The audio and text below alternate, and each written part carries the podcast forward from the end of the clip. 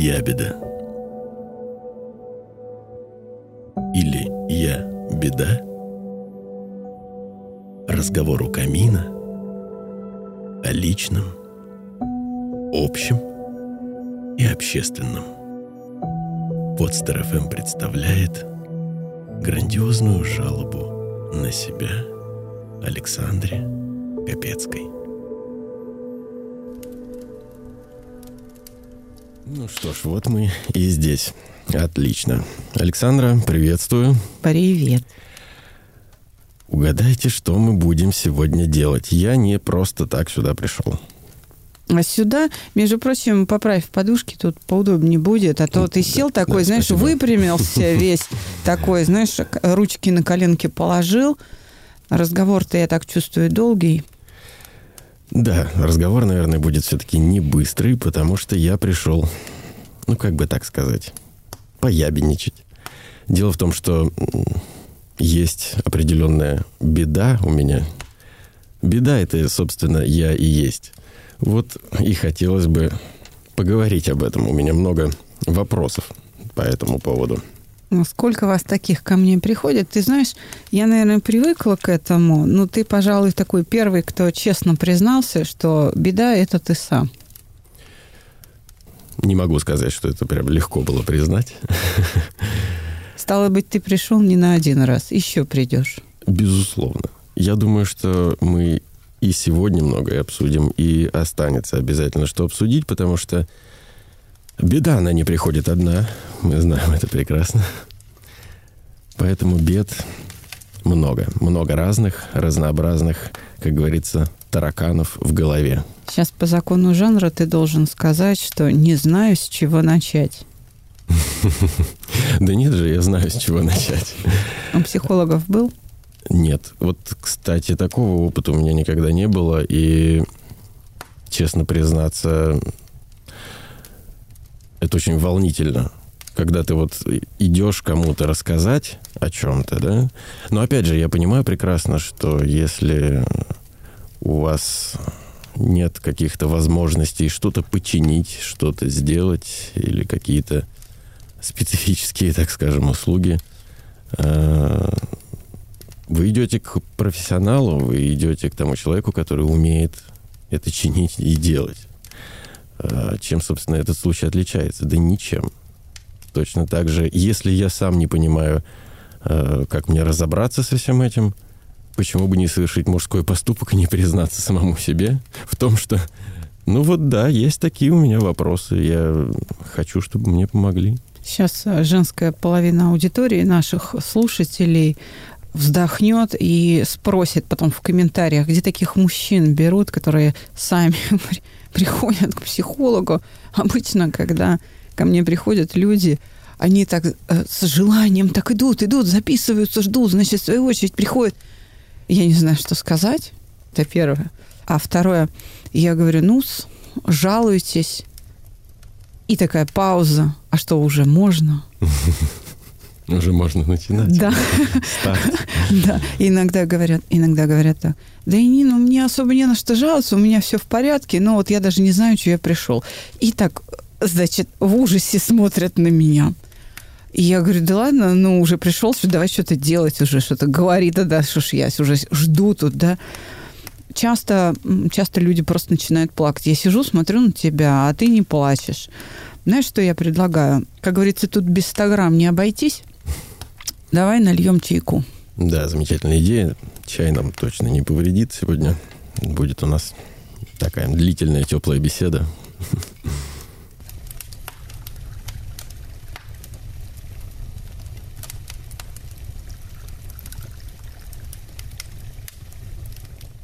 Ну что, Ну, жалуйся уж.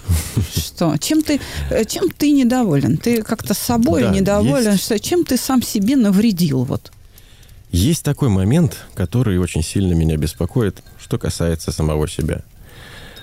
А, Все 30 лет, наверное, сколько, ну, сознательные, наверное, все-таки меньше, чем 30 лет жизни, а, меня беспокоит момент э, неуверенности в себе и постоянного самокопания. То есть любая ситуация, которая происходит в моей жизни, Она сначала проходит через фильтр проблем в самом себе, не в окружающих, не в ситуации, а именно в самом себе. И зачастую, кто, как говорится, ищет, тот всегда найдет, проблемы находятся. То есть э, виноватым оказываюсь я. Поскольку ты ищешь себя виноватым, ты находишь себя виноватым. Хотя на самом деле, если посмотреть потом уже холодной головой на эту ситуацию, прошло время какое-то, да, то понимаешь, что ответь был неправ, Леха, на самом-то деле. Не ты там был виноват. Не в тебе была проблема. Ну, бывает, что обстоятельства так складываются. Бывает, что действительно кто-то повел себя нехорошо. Но в тот момент, когда это происходит, пелена застилает глаза, и ты начинаешь судорожно копаться в себе. Вот это очень беспокоит меня. А знаешь что, у меня будет сразу несколько вопросов уточняющих, чтобы э, можно было тебе помочь ну, сформулировать, да? Смотри, мне нужно знать, как долго ты занимаешься этим самоедством. Самокопание, поиски причин всех бед в себе самом, как будто бы ты несешь ответственность за движение планет вокруг, если там они не так встал Марс или Сатурн, то, видимо, ты тоже виноват. Э, как давно это происходит? Пять лет, там, три года, десять, пятнадцать, ну? Я думаю, что ну, субъективно. Начало примерно, да, вот этого процесса можно взять где-то из средней школы. Где-то вот с этого периода, потому что до средней школы я, честно говоря, не помню таких проблем. Где-то уже такого, да, среднего класса школы. А можешь связать это с чем-то? С чего ты вдруг начал принимать эту ответственность на себя в таких масштабах? Смотри, принимать ответственность за свою жизнь на себя – это хорошо, это правильно. Это вообще признак взрослости. То есть это должно было с тобой произойти. Особенно это важно для мужчин. Потому что мужчина несет ответственность и за себя, и там за свой род. Ну, да? То есть это, это очень хорошо, это нормально. Но ненормально то, что тебя, вот судя по тому, как ты говоришь, да, беспокоит, избыточность. А с чего ты взял? А ты можешь связать это с каким-то событием, разговором, с какими-то мыслями, идеями, не знаю, книга мама сказала, э, друг посоветовал, учитель что-то там, ну, попробуй. Ну, честно говоря, наверное, какой-то такой отправной точки ее и нет, потому что почему-то мне так кажется, что если бы я понимал корень самой проблемы, я, может быть, как-то и э, разобрался бы с этим вопросом сам. Потому что, к сожалению, отправной точки я не знаю. Не можешь найти. Не с чем пока связать. Просто, да, я не могу дать какой-то старт этой проблеме. Э, оно просто было всегда со мной. То есть mm. я, я всю жизнь зарывался прям в, в не знаю, какие-то такие подростковые вот эти вопросы о том, как я выгляжу, и там как-то там девушки там как на меня смотрят, там mm-hmm. что-то. Вот какие-то такие, да, мелкие вещи. Потом, опять же, это развивается где-то в учебе, в работе. Уже более вопросы серьезные по мере да, взросления поступают. А проблема это остается. То есть вот как она была со мной всю жизнь, так она со мной и есть. И, к сожалению, старта ей я какого-то дать затрудняюсь, не смогу, наверное. Самокопание, оно часто подрывает уверенность в себе. Но чаще всего люди приходят и э, не согласны с тем, что да нет, я уверенный в себе человек, да ну что, да, я самоедством занимаюсь, да, я занимаюсь, но у меня с уверенностью все в порядке. И это действительно часто так бывает, что человек вполне уверенный в себе может действительно заниматься самоедством. А есть люди, очень неуверенные в себе, которым вообще не свойственно самоедство. Ну, в принципе, оно у них отсутствует. Знаешь, не научились они принимать эту ответственность и ковыряться в себе.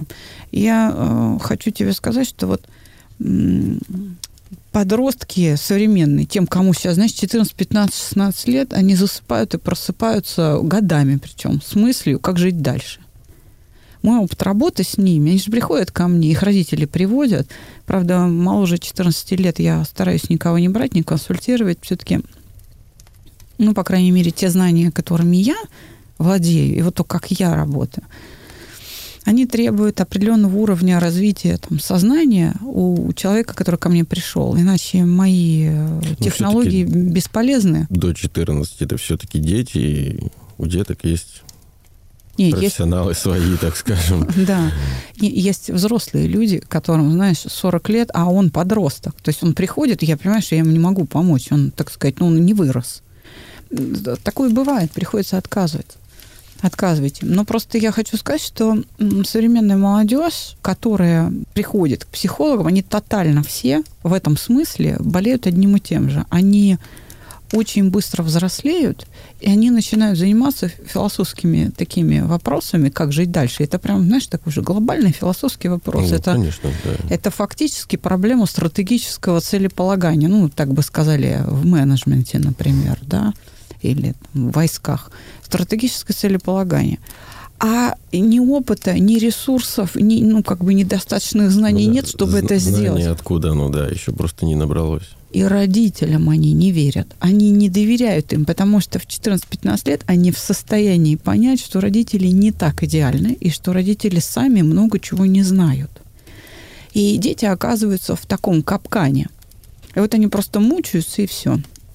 Кто-то уходит в, там, в компьютерные игры, кто-то уходит э, в музыку, кто-то, наоборот, как ни странно, уходит в учебу, становится зубрилой, знаешь. Кто-то уходит в спорт, а кто-то его, наоборот, бросает, потому что пока он не разберется, зачем ему это надо, пока он не найдет ответ на этот вопрос, он, он не, не может в него вернуться. Все теряет смысл. Но это нормальные фазы развития. Нормальные Но фазы. опять же, хорошо, когда есть э, какое-то увлечение, куда можно уйти, чем заменить, допустим, эти терзания какие-то, да, свои мысли. Отсюда и вопрос. У тебя есть увлечение? Да. А, ну вот, видишь. Конечно, конечно. Ну, рассказывай, что за увлечение? А, да, наверное, всю свою жизнь я занимался творчеством. В основном это вокал был, то есть прям буквально с детства, лет с трех, наверное, с пяти я уже на сцене был лет эдак до 25. Угу. Потом приходит осознание о том, что голос — это очень ненадежная субстанция такая, которую можно потерять буквально в любой момент и остаться без профессии. Хотя, э, честно говоря, мне было прям комфортно. То есть я занимался любимым делом, я делал то, что я хотел, и как это хотел, чувствовал себя уверенно во всем этом вопросе, в этом деле – но вот это какое-то внутри меня желание стабильности и спокойствия о завтрашнем дне и так далее, и так далее, и просто далее, оно победило в какой-то момент. Я понимаю, что мне надо больше уделить внимание все-таки учебе.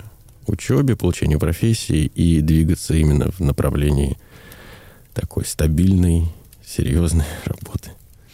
Смотри, ну сейчас же у тебя, я так понимаю, какая-то серьезная не творческая профессия. Абсолютно да? не творческая профессия. Я работаю в IT, в банковской структуре. Угу. То есть творчеством так, там вот, далеко. Поним, вот. И отсюда возникает вопрос, а что же теперь подрывает эту стабильность? Раз ты пришел, смотри, ты говоришь, ну, неуверенность в себе. Вот э, ничего не могу с этим сделать, да, я себе таким не нравлюсь, самоедом, вот таким я себе не нравлюсь, да.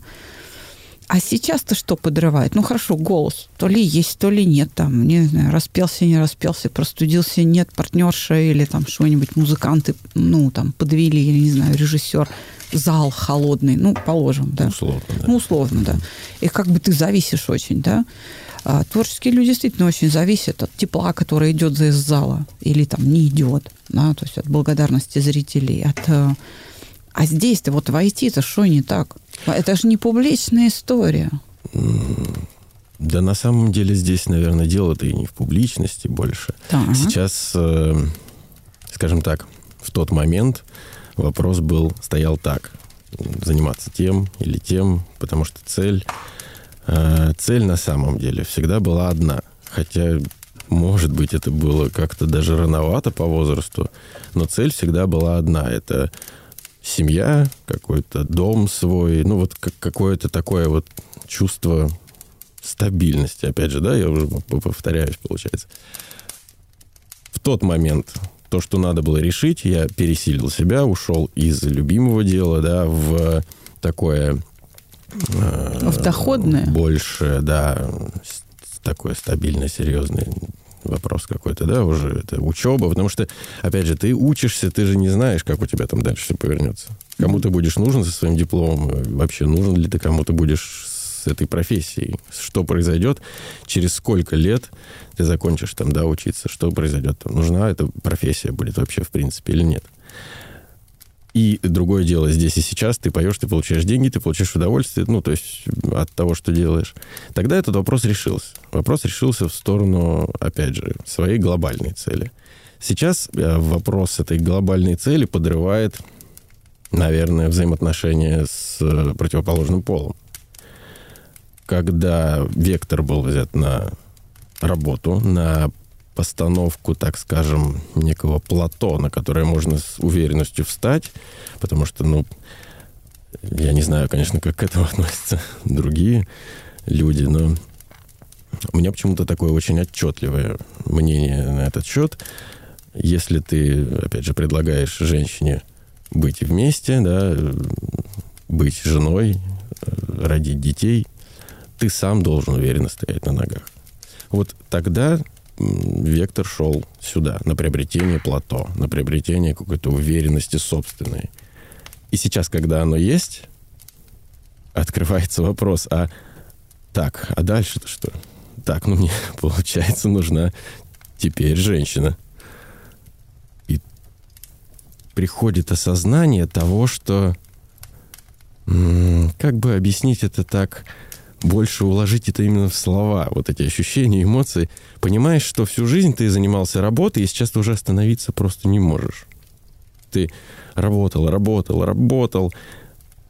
И вот, наконец-то настал тот момент, когда, по идее, это сейчас все и начнется, а оно не начинается. И постоянное начинается самокопание в условиях того, что жизнь — это какая-то подготовка к чему-то. А вот к чему? Где эта точка? — где-то женщина, где-то семья. Ведь нет этого ничего. То есть в самой подготовке ей так много было уделено времени, что а основной цели-то я и забыл в, какой, ну, в какой-то момент, получается так. И вот этот багаж неуверенности и самокопания, он просто как цветок расцветает и распускается бутон, и ты начинаешь беспокоиться по этому поводу. Ты знаешь, э, слушаю тебя и думаю, господи, бедные мужики.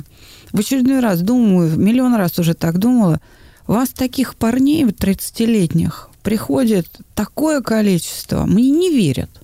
Мне не верят. А, девчонки, которые там подписаны меня в Инстаграме, например, да, читают, не верят, что у мужчин это проблема. Знаешь, ведь бытует мнение такое, что мужикам только этого и надо, и что никто из них не хочет жениться, и вообще на самом деле сейчас все умные, да? Да, такая распространенная версия. Да, а вот ты, как ни странно, классический представитель большинства 30-летних парней у нас в России. Большинство находится именно в этом положении. Хорошие мальчики. У вас все есть. Трудолюбие есть знание есть, работа есть, есть где жить, воспитание есть. То есть у вас все есть. С девочками не получается. Девочки приходят ко мне, такие же 30-летние, приходят и говорят, у меня тоже все это есть. Я трудолюбивая, и у меня там профессия, у меня работа. Мужчины нет. Вот, ну, никак не складывается. Ты знаешь, у меня такое дежавю каждый раз – как будто две половины человечества, мужская и женская, как глухой со слепым, не, не видят друг не друга. находят общего да, точек на... соприкосновения. Женщины не могут поверить в то, что они нужны мужчинам для брака. Понимаешь? Они реально боятся, невротически боятся отношений. Им все время кажется, что у мужчины есть какой-то злой умысел. И если мужчина очень бережен к ней, очень так осторожен, аккуратен, значит, он нерешительный. То есть, значит, это какой-то лузер, ну его нафиг, маменькин сынок. А он просто бережен. Он просто бережлив. И все. А он боится как бы бабочку спугнуть. Если мужчина такой активный, настойчивый, что-то у него подгорает, наверное, никому не нужен, и я его последний шанс тоже подозрительно. То есть они находят миллион объяснений, почему нет, почему мужчинам верить нельзя, а потом приходят к психологу и рыдают. Рыдают, что вот столько хороших парней, но все мимо, они все женатые. А вот не женатые все какие-то не такие. Я трачу очень много сил на то, чтобы объяснять девочкам, что а основания это для таких рассуждений какие? Нет, ну, безусловно, есть э, в жизни все то, о чем они думают, оно, безусловно, присутствует, да? Но не только это. Я почему сейчас так заговорила? Чтобы вот прям на первой же нашей встрече, на первом знакомстве вбить какой-то кол, понимаешь, вот в эту щель сомнение, что, может быть, и действительно не все в тебе. Не все проблемы ты создаешь. А, ведь когда мы начали говорить, что ты сказал, ты говоришь, потом, успокоившись, я начинаю понимать, что а дело не только во мне. Да, да, да дело и в окружающих. И знаешь, вот это окружающее, это не сами женщины, это то, что называется культура мышления. Вот понимаешь сейчас, о чем я говорю? Вот эта культура мышления, которую используют женщины. Вот она является препятствием. И влиять нужно не только на себя и не только на женщину, а на то, как она мыслит. А вот с этими стратегическими вопросами мужчина как раз хорошо справляется, иными словами. Сейчас мы с тобой заварим еще чайку. Понимаешь, да? И мы сейчас, э, мы сейчас с тобой будем думать, а что такое нужно тебе с собой сделать, чтобы научиться взаимодействовать вот с этой культурой мышления, чтобы как-то ее разрушать и менять. Либо я это, знаешь, как называю, у тебя сбит прицел. То есть свои чувства, свое вот это тепло, свою потребность быть семейным человеком и о ком-то заботиться, ты обращаешь не к тем женщинам. Вот это я называю сбит прицел. Частенько слышу эту фразу. На самом деле. Придется поправить прицел. Наливаю.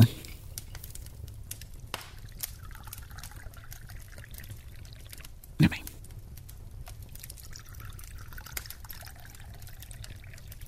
И снова мы здесь. Снова с чаем. Замечательно. Тепло у камина. Александр, на самом деле то, о чем мы говорили чуть ранее по поводу доброту за слабость, я, у меня прям сердце ёкнуло, когда я услышал эту фразу.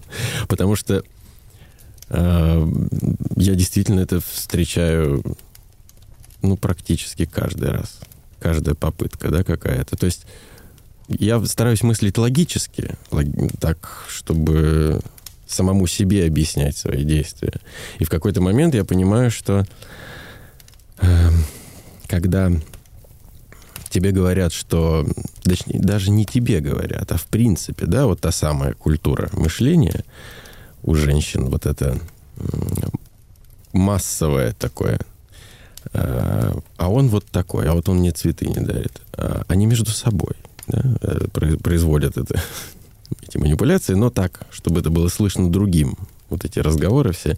А вот он мне цветы не дарит, а вот его надо постоянно просить, а вот ему надо там постоянно давать там условно пинка, там, да, чтобы он встал с дивана и пошел в магазин там сходил. Ну, что-то такое, какие-то такие вещи.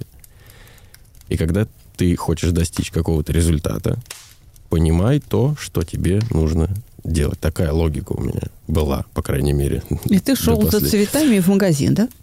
Да, ты просто, если тебе говорят, если точнее, ну, не, не мне прям конкретно ну, говорят, ну, понятно, а, да. вот это есть такое э, мнение, так скажем, да, о том, что каким должен быть, чтобы все было хорошо. Вот и в какой-то момент я такой становлюсь. То есть я просто становлюсь такой. И как только находится э, женщина, которая, с которой мы становимся прям действительно близки, да, в, в быту, так скажем, я сразу же начинаю раздражать. То есть э, вот это все, оказывается, и не нужно. Вот прям, это все, прям сорвал с языка. Оказывается, э, оказывается, это даже раздражает. А потом тебя называют э, мягкотелым. Вот, вот это уже финал, итог. Хотя, ну, я, честно говоря, не, не сказал бы, что я какой-то прям совсем пушистый человек, мягкий, пушистый, там, да, я могу и сердитым быть, условно, да, говоря. Но э, вот такой, почему-то такой вывод делается. Но, опять же, объясняя, э, объясняя то, что это я с тобой такой. Там, во внешнем мире, там, где я с другими людьми, с коллегами, Мгм. там, с друзьями, я не такой. Я не, не уделяю им столько тепла и внимания, как тебе. Но почему-то человека уже не переубедить. Вот и вопрос, а откуда тогда взяться у- уверенности, когда э, ты же воспринимаешь этого человека как самого близкого? И вот такое отторжение происходит от того, что ты как раз-таки и уделяешь ему всю эту заботу. Знаешь, И я... так от раза к разу. Да, я сейчас скажу, я ее периодически говорю, эту народную мудрость. А, И она сейчас будет обращена, э, ну, может быть, и к тебе, если ты по, при- по привычке сейчас займешься самоедством. Ты же самоед со стажем, да, у нас опытный такой самоед, добросовестный. Мне кажется, я сейчас даже в беседе уже начинаю допускать эти все. Вот. Но, тем не менее, это справедливо. Это, это должны женщины услышать. Есть народная мудрость, поговорка или пословица, как правильно сказать, филологи меня пускай поправят. Неча на зеркало пенять, коли рожа крива. Ну так говорят в народе. И говорят правильно. То есть э, за что боролись, на то и напоролись, это уже такое более такое менее мудрое, более просторечивое, да. Но это все из одной области. Действительно, тебе нужно научиться отделять одно от другого. И действительно, что я называю одним и что другим? Женщин, тех, которые знают, чего хотят в этой жизни, от тех, кто не знает. Вот есть женщины, их на самом деле это редкий вид. Это прям, знаешь, полезные ископаемые э, вид женщин, которые знают, что хотят. Они будут, знаешь, бить себя в грудь и говорить, что я знаю, и, знаешь, там список, что должен мужчина, чего они от него хотят. Но это всего лишь э, набор потребностей, которые они хотят удовлетворять через мужчину.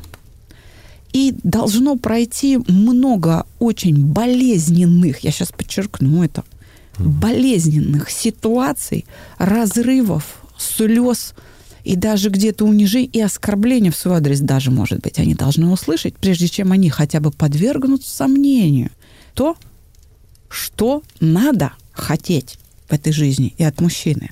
Видишь ли, э, какая проблема? Сейчас я, я же вот все, что говорю, весь диалог, который мы сейчас с тобой строим, это все для того, чтобы снять твое напряжение, чтобы показать тебе, что у тебя в тени. Понимаешь, я хочу просто немножечко осветить то, на что ты не смотришь. То есть, смотри, ты пытаешься туда заглядывать, но зафиксировать, захватить вниманием и осмыслить эти процессы у тебя не получается. В этом смысле, да, ты прав. Нужен собеседник.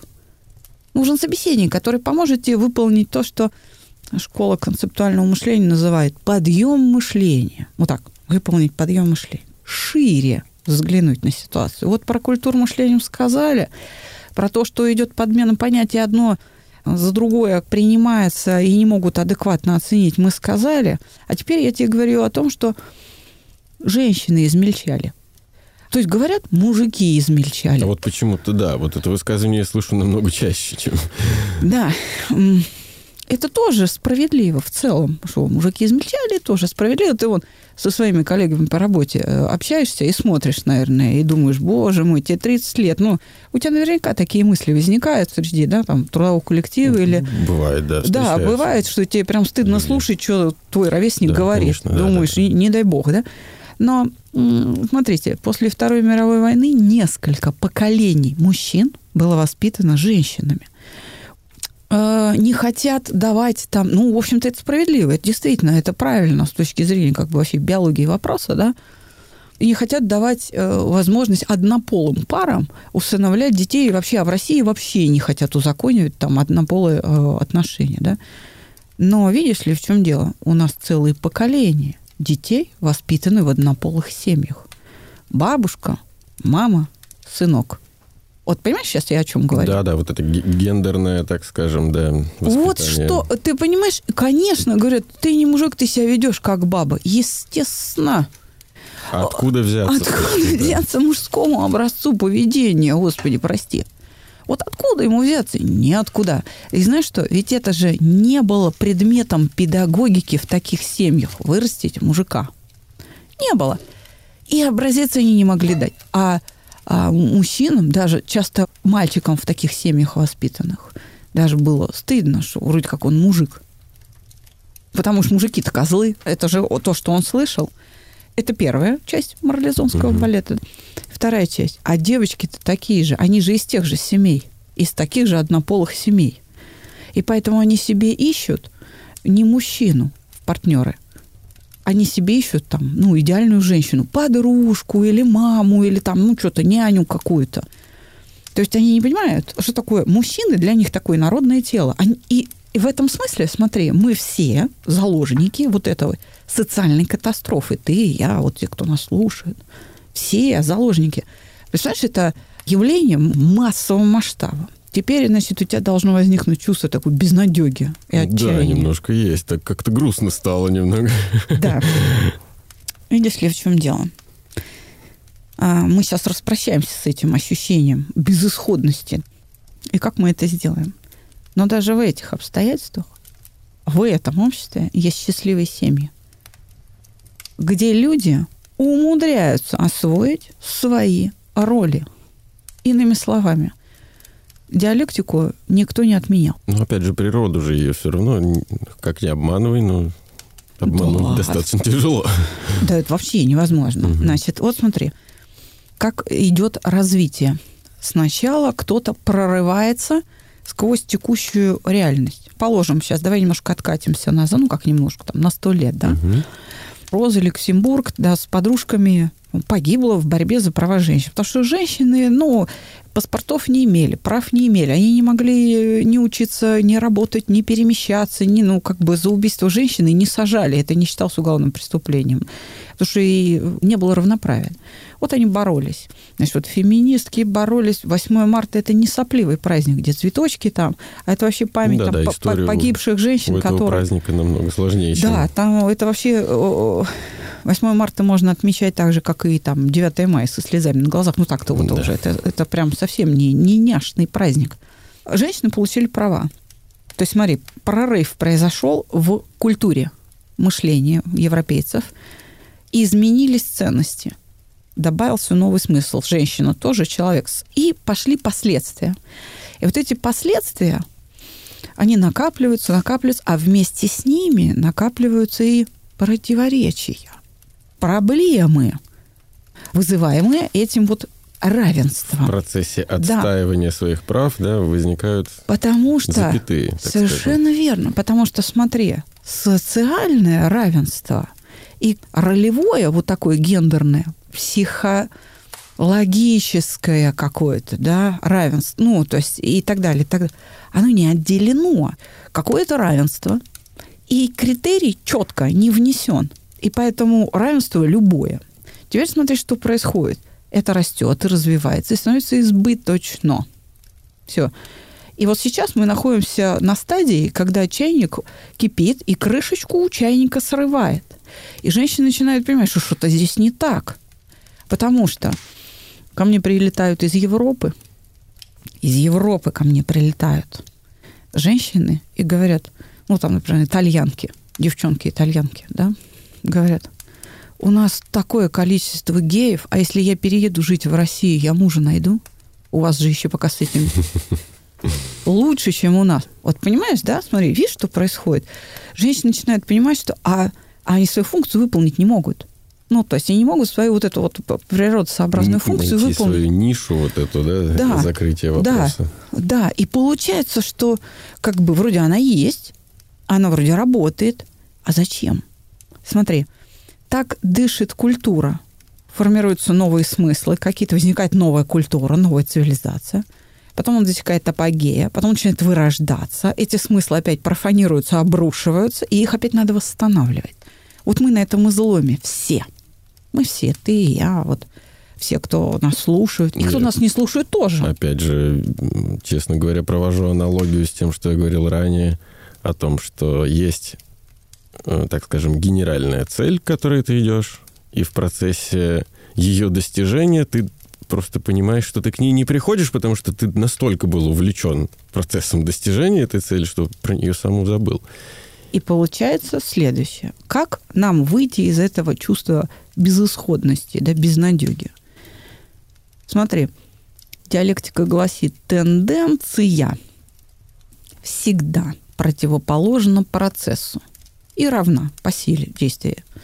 А, Сила действия равна силе противодействия. Всегда тенденция противоположна процессу. И в какой-то момент они меняются местами. И вот этот момент сейчас в обществе наступает. Чего мало в Российской Федерации? Думай, вот еще раз. Чего мало? У нас количество заключаемых браков сравнялось или почти сравнялось с количеством разводов. Значит, у нас чего мало? Счастливых? Семей. Так. Значит, наверное, Совершенно да, верно. Значит, семей. а теперь тенденции всегда противоположны процессу. Значит, сейчас они поменяются местами. Сейчас что будет пребывать? Наибольшим потенциалом к развитию обладает малое. Если счастливых семей мало, значит, что сейчас будет происходить? Они будут Появляться. наверное, прирастать. Совершенно Количество верно. браков будет расти, Да. и процент, соответственно, И семей счастливых, соответственно, тоже будет расти. И ты с чашкой кофе в кресле у камина, вот здесь вот, с чашкой чая, прости, ты живое тому доказательство. Ты живое тому доказательство. И мы сейчас будем решать эту твою проблему. Но я полагаю, что это не единственный вопрос. Прежде чем мы перейдем к, к другому вопросу, ну, ты же сказал, беда-то не одна. Беда, Да? конечно, да. Не одна. Да, я тебя спрошу, вот в течение нашего разговора, как изменилось твое самочувствие? Что с тобой происходит? Ну, как мы уже ранее заметили, пришел я немножко напряжен был. Это нормально, да? Честно говоря, да, стало спокойнее.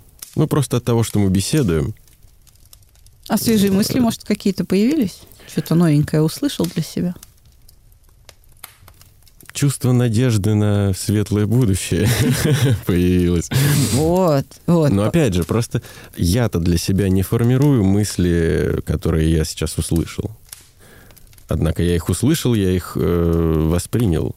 И они уже как-то эмоционально, да, все равно откладываются в моей голове. И ситуацию, конечно же, вот на, на сию секунду я вижу более радужной и оптимистичной, да, чем нежели я пришел в самое начало То есть- разговора. Мои идеи годные к использованию. Ну, годные. Да, да. Ага. Сначала было прям ужасно по поводу все, труба, простите. Нет в человечестве больше ничего. Все потеряно. А, да, сейчас я чувствую, что ну, по крайней мере, это решить можно. Я так, вот, вот Да, какое-то такое совершенно ощущение, верно. Это действительно можно решить. Я, что извините, я перебила. вопрос, как. Ну, это, это мы с тобой на следующих встречах будем уже, я тебе отвечу на этот вопрос. Ты сам. Ответы на такие вопросы надо добывать из себя. Из себя их добывать я направлю при помощи вопросов, я тебе помогу. Но я просто хочу, чтобы ты воспользовался таким взглядом на проблему, потому что это дает тебе возможность обнаружить ресурс, Сейчас очень модно, там, эзотерикой всегда увлекаются, когда вот перелом культурный Мгм. происходит, смена там формации, смена исторических периодов, всегда увлекаются эзотерикой, потому что в режиме вот такой предельной неясности, вот мы как южки в тумане бродим, да, нужно заглянуть за вот этот туман, что там дальше-то будет, нужно эту неясность как-то снять, и обращаются к чудесам. Ну, и вот- инструмент, да, скажем, да, и говорят, нужно вот пространство тебе даст и так далее. Значит, теперь давай, что это за пространство и что оно тебе даст. Вот так. Иными словами, вернемся к идее. Тенденция всегда противоположна процессу и наибольшим потенциалом к развитию обладает малое. Потребность в создании семьи и жизни семьей очень высока в обществе не только у тебя, ты лишь закономерное и яркое проявление этой потребности. И эта потребность, она не только у мужчин. Алексей, слышишь меня? Она и у женщин. И они начнут искать способ. И то, что они ко мне, например, приходят, тоже подтверждение тому, что эта тенденция превращается в процесс. Понимаешь мысль? То есть вы начнете встречаться с психологом, без психолога, ну, вы начнете эти проблемы решать и начнете вступать в браковые Девчонки вынуждены будут быть смелее, а мальчишки менее мягкими. То есть вы перестанете потакать их капризам. Ведь что происходит, когда женщина разочаровывается? Вот те цветы, вот тебе, значит, я там в магазин сходил э, за хлебом, да? Что происходит? Пресыщение. Леш, мы страдаем не только от неудовлетворения своих потребностей, мы страдаем от пресыщения Мгм. ими. Тебе плохо не только, когда ты голоден, но и когда ты обожрался, извини. Да, ну да, действительно. а оно может быть, даже та- когда обожрался, хуже. Еще неизвестно, да, что хуже. Потому что действительно пресыщение – это не самое, так скажем, удобное состояние для человека. Вот. Поэтому что нужно делать? Ограничивать. Чтобы у женщины менялось поведение, чтобы она могла по-другому смотреть на тебя, надо уметь ее ограничивать. А вот здесь вопрос. Здесь сразу же назревает вопрос. Сказать А нет. Как же? Как это сделать? Ну, вот я просто в себе не, не нахожу сил сделать это, потому что, ну, ты же и так относишься к этому человеку настолько трепетно. Как ты можешь ему в чем-то отказать или... Можешь. Ты балуешь, балуешь, балуешь и получаешь избалованную, которая мучается от этой избалованности. Здесь нужно умение сказать нет. А, Если женщина, с которой ты начал общаться, не понимает, чего она хочет, а цветов ей уже достаточно, то нужно просто предлагать что-то новое. Нужно ограничивать ее. Знаешь, когда у тебя родится ребенок, в твоем лексиконе неизбежно появится слово нет или нельзя. Потому что ты, глядя на ребенка, будешь понимать, что ты его портишь своими собственными руками. Что ты ломаешь ему жизнь, потакая его порокам и То есть слабостям. это такой уже вопрос, получается, больше воспитания именно, да, вот этого отношения к себе, как Да. к родителю авторитетному, так скажем, в каких-то вопросах, и чтобы Любовь мы- направлять. куда-то. Совершенно верно. Любовь мотивируется не только лаской и заботой, но и ограничениями. Они необходимы. Они необходимы. Нужно, чтобы именно из любви, чтобы твоя женщина не мучилась и не разочаровывалась в тебе. Ведь смотри, разочарование в близком мужчине – это трагедия. Это вообще, говоря, неприятное чувство. Он был такой хороший, знаешь, а потом он испортился. Представляешь?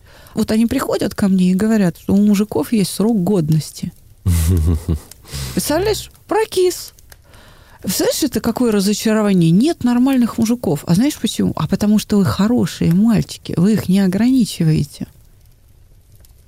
Да, потом начинаются проблемы у тебя самого, ты перестаешь делать акцент на трепете и... ну, И вот это ваше сильное мужское качество. Женщина живет своими ощущениями, хочу там или не хочу, да.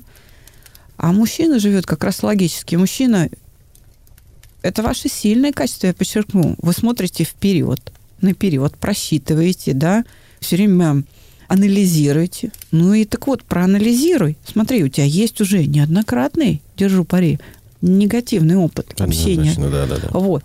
Так смотри, значит, ты одну и ту же ошибку совершаешь. Что нужно сделать с этой ошибкой? Ну, Просто исправить Все. разобраться в этом Да, моменте. и- Леха, вперед. Осталось только найти ту самую грань между трепетом и заботой, и сдерживанием, так скажем, да, в плане некого какого-то слова «нет», условно говоря, между ними надо найти какую-то грань. Я вижу сейчас э, в этом свой вопрос самому себе. Найдем. Мы его найдем. Быстро это не получится, но нужно понимать, что когда ты строишь отношения с женщиной, это живой человек, он меняется. Это, знаешь, ты вот покупаешь iPhone, к примеру, ну или там автомобиль, и у них у всех айфонов и у всех Жигулей, если ты берешь Жигули или, ну, неважно, любую марку, да, они все стандартно одинаковые. То есть ты знаешь толщину железа, у автомобиля, да, радиус колеса. Ты Функциональную часть. Да, да ты, зна- ты знаешь, каким бензином он заправляет. А они одинаковые. Каждый «Жигуль» будет иметь одни и те же, ну, плюс-минус, но стандартизированные свойства. С людьми так не получится. Потому что у него эти свойства все время меняются люди меняются. Нет базового набора, который, да, сохраняется. Понимаешь, да, это гибкое, живое, оно гибкое, оно все время меняется. Вот ты встречаешь женщину, например, вес 52 килограмма, рост 165 сантиметров, 30 лет, высшее юридическое образование, блондинка, голубые глаза. И вот ты их поставь вот так, 50 штук, вот со всеми этими одинаковыми параметрами. Это будут разные женщины. Абсолютно. Да, согласен. Понимаешь, о чем я говорю? Мало того, через неделю, если их поставить перед тобой, и еще раз на них посмотреть, ты уже увидишь, что каждая из них чуть-чуть еще изменилась. А если ты вот 50 женщин посмотрел, там как-то пообщался, зафиксировал, да, а не видел их долгое время, и через два года опять тут же самый ряд 50 человек поставил, и ты увидишь, что они еще больше отличаются друг от друга. Еще больше, даже при неизменном росте, весе, образовании, возрасте и голубых глазах. Понимаешь, о чем я говорю? Да, да, да, конечно. Это, вот, Единственная переменная, которая остается неизменной, это ты сам в данном вопросе. То есть есть 50 э, различных абсолютно человеков, да. людей, которые просто динамически настолько сильны, да, они постоянно меняются, но не меняется у них только одно. Ты смотришь на них своими глазами, поэтому и искать ответы надо в самом себе. Да. Насколько Но, это знаешь, правильно я понимаю? Почти, ситуацию? почти. Смотри, ты говоришь, неизменным остаюсь я. Вот это самое большое заблуждение. Через два года встретившись с этой же линейкой 50 штук, ты тоже будешь другой. Смотреть я уже буду другими глазами. Совершенно верно. Иными словами, приспосабливаться друг к другу мы будем бесконечно. Каждое утро открывая глаза и видя спящую там рядом женщину или наоборот, приходя к ней на кухню, если она проснулась раньше, вы оба будете другими людьми. Чуть-чуть. Чуть-чуть другими. Чуть-чуть лучше, чуть-чуть хуже. Или не лучше, не хуже, а просто, просто другими. другими людьми. Да. Просто э, это будет происходить незаметно для глазу. Знаешь, когда вы увидите, что вы изменились оба, когда возникнет первая ссора, первый конфликт. Вот эта точка, когда неявное, становится явным. И это не значит, что человек испортился. Это может быть ты испортился. Понимаешь? Ну, на самом деле, да, получается, что это тот момент, который мы просто еще не, не видели друг в друге. Да, потому его и не было. Но это нормально, что его не было. Он развился и стал очевиден. И все, что нужно сделать, это ну, как-то его обсудить и приспособиться друг к другу заново. И это будет происходить 5, 10, 20, 40, 50, 70 лет супружеской жизни. Это будет происходить. И если этого не происходит, вот этого надо бояться. Ну что, на сегодня хватит. Приходи еще. Столько мыслей. Спасибо огромное. Действительно, почва для раздумий очень большая. Э, я думаю, что следующая беседа будет не менее продуктивна, потому что, конечно, вопросов у меня еще очень много. Надо с этим пожить посмотреть, какие еще выводы придут в голову, а может быть, ты увидишь те проблемы, которые есть, но до этого ты их не видел. Ну, ты говоришь, беда не приходит одна. И почти наверняка у тебя в голове там есть там две-три штуки, да? Конечно, конечно. Вот. А через недельку давай с тобой увидимся, и может оказаться, что те две-три штуки, которые ты считал проблемами, уже они... и не проблемы вовсе, да. Может, они ими и не были, а проблемы могут а вот оказаться совсем поскольку другом. через неделю мы будем совершенно другими людьми, проблемы могут поменяться. Или появиться, или исчезнуть. Или просто ты их осознаешь. Они просто из тени выйдут на свет. Ну что ж, приходи. Спасибо большое, Александра. Ну что ж, могу сказать, что встреча действительно была продуктивной.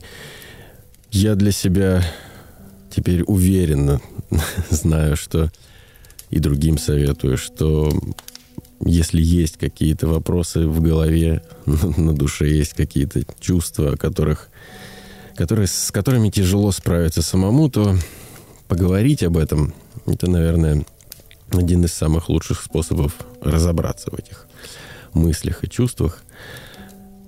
В следующую неделю я попробую выявить какие-то, может быть, новые вопросы к себе и задам их Александре.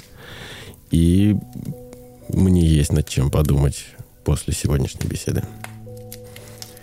До новых встреч. До свидания.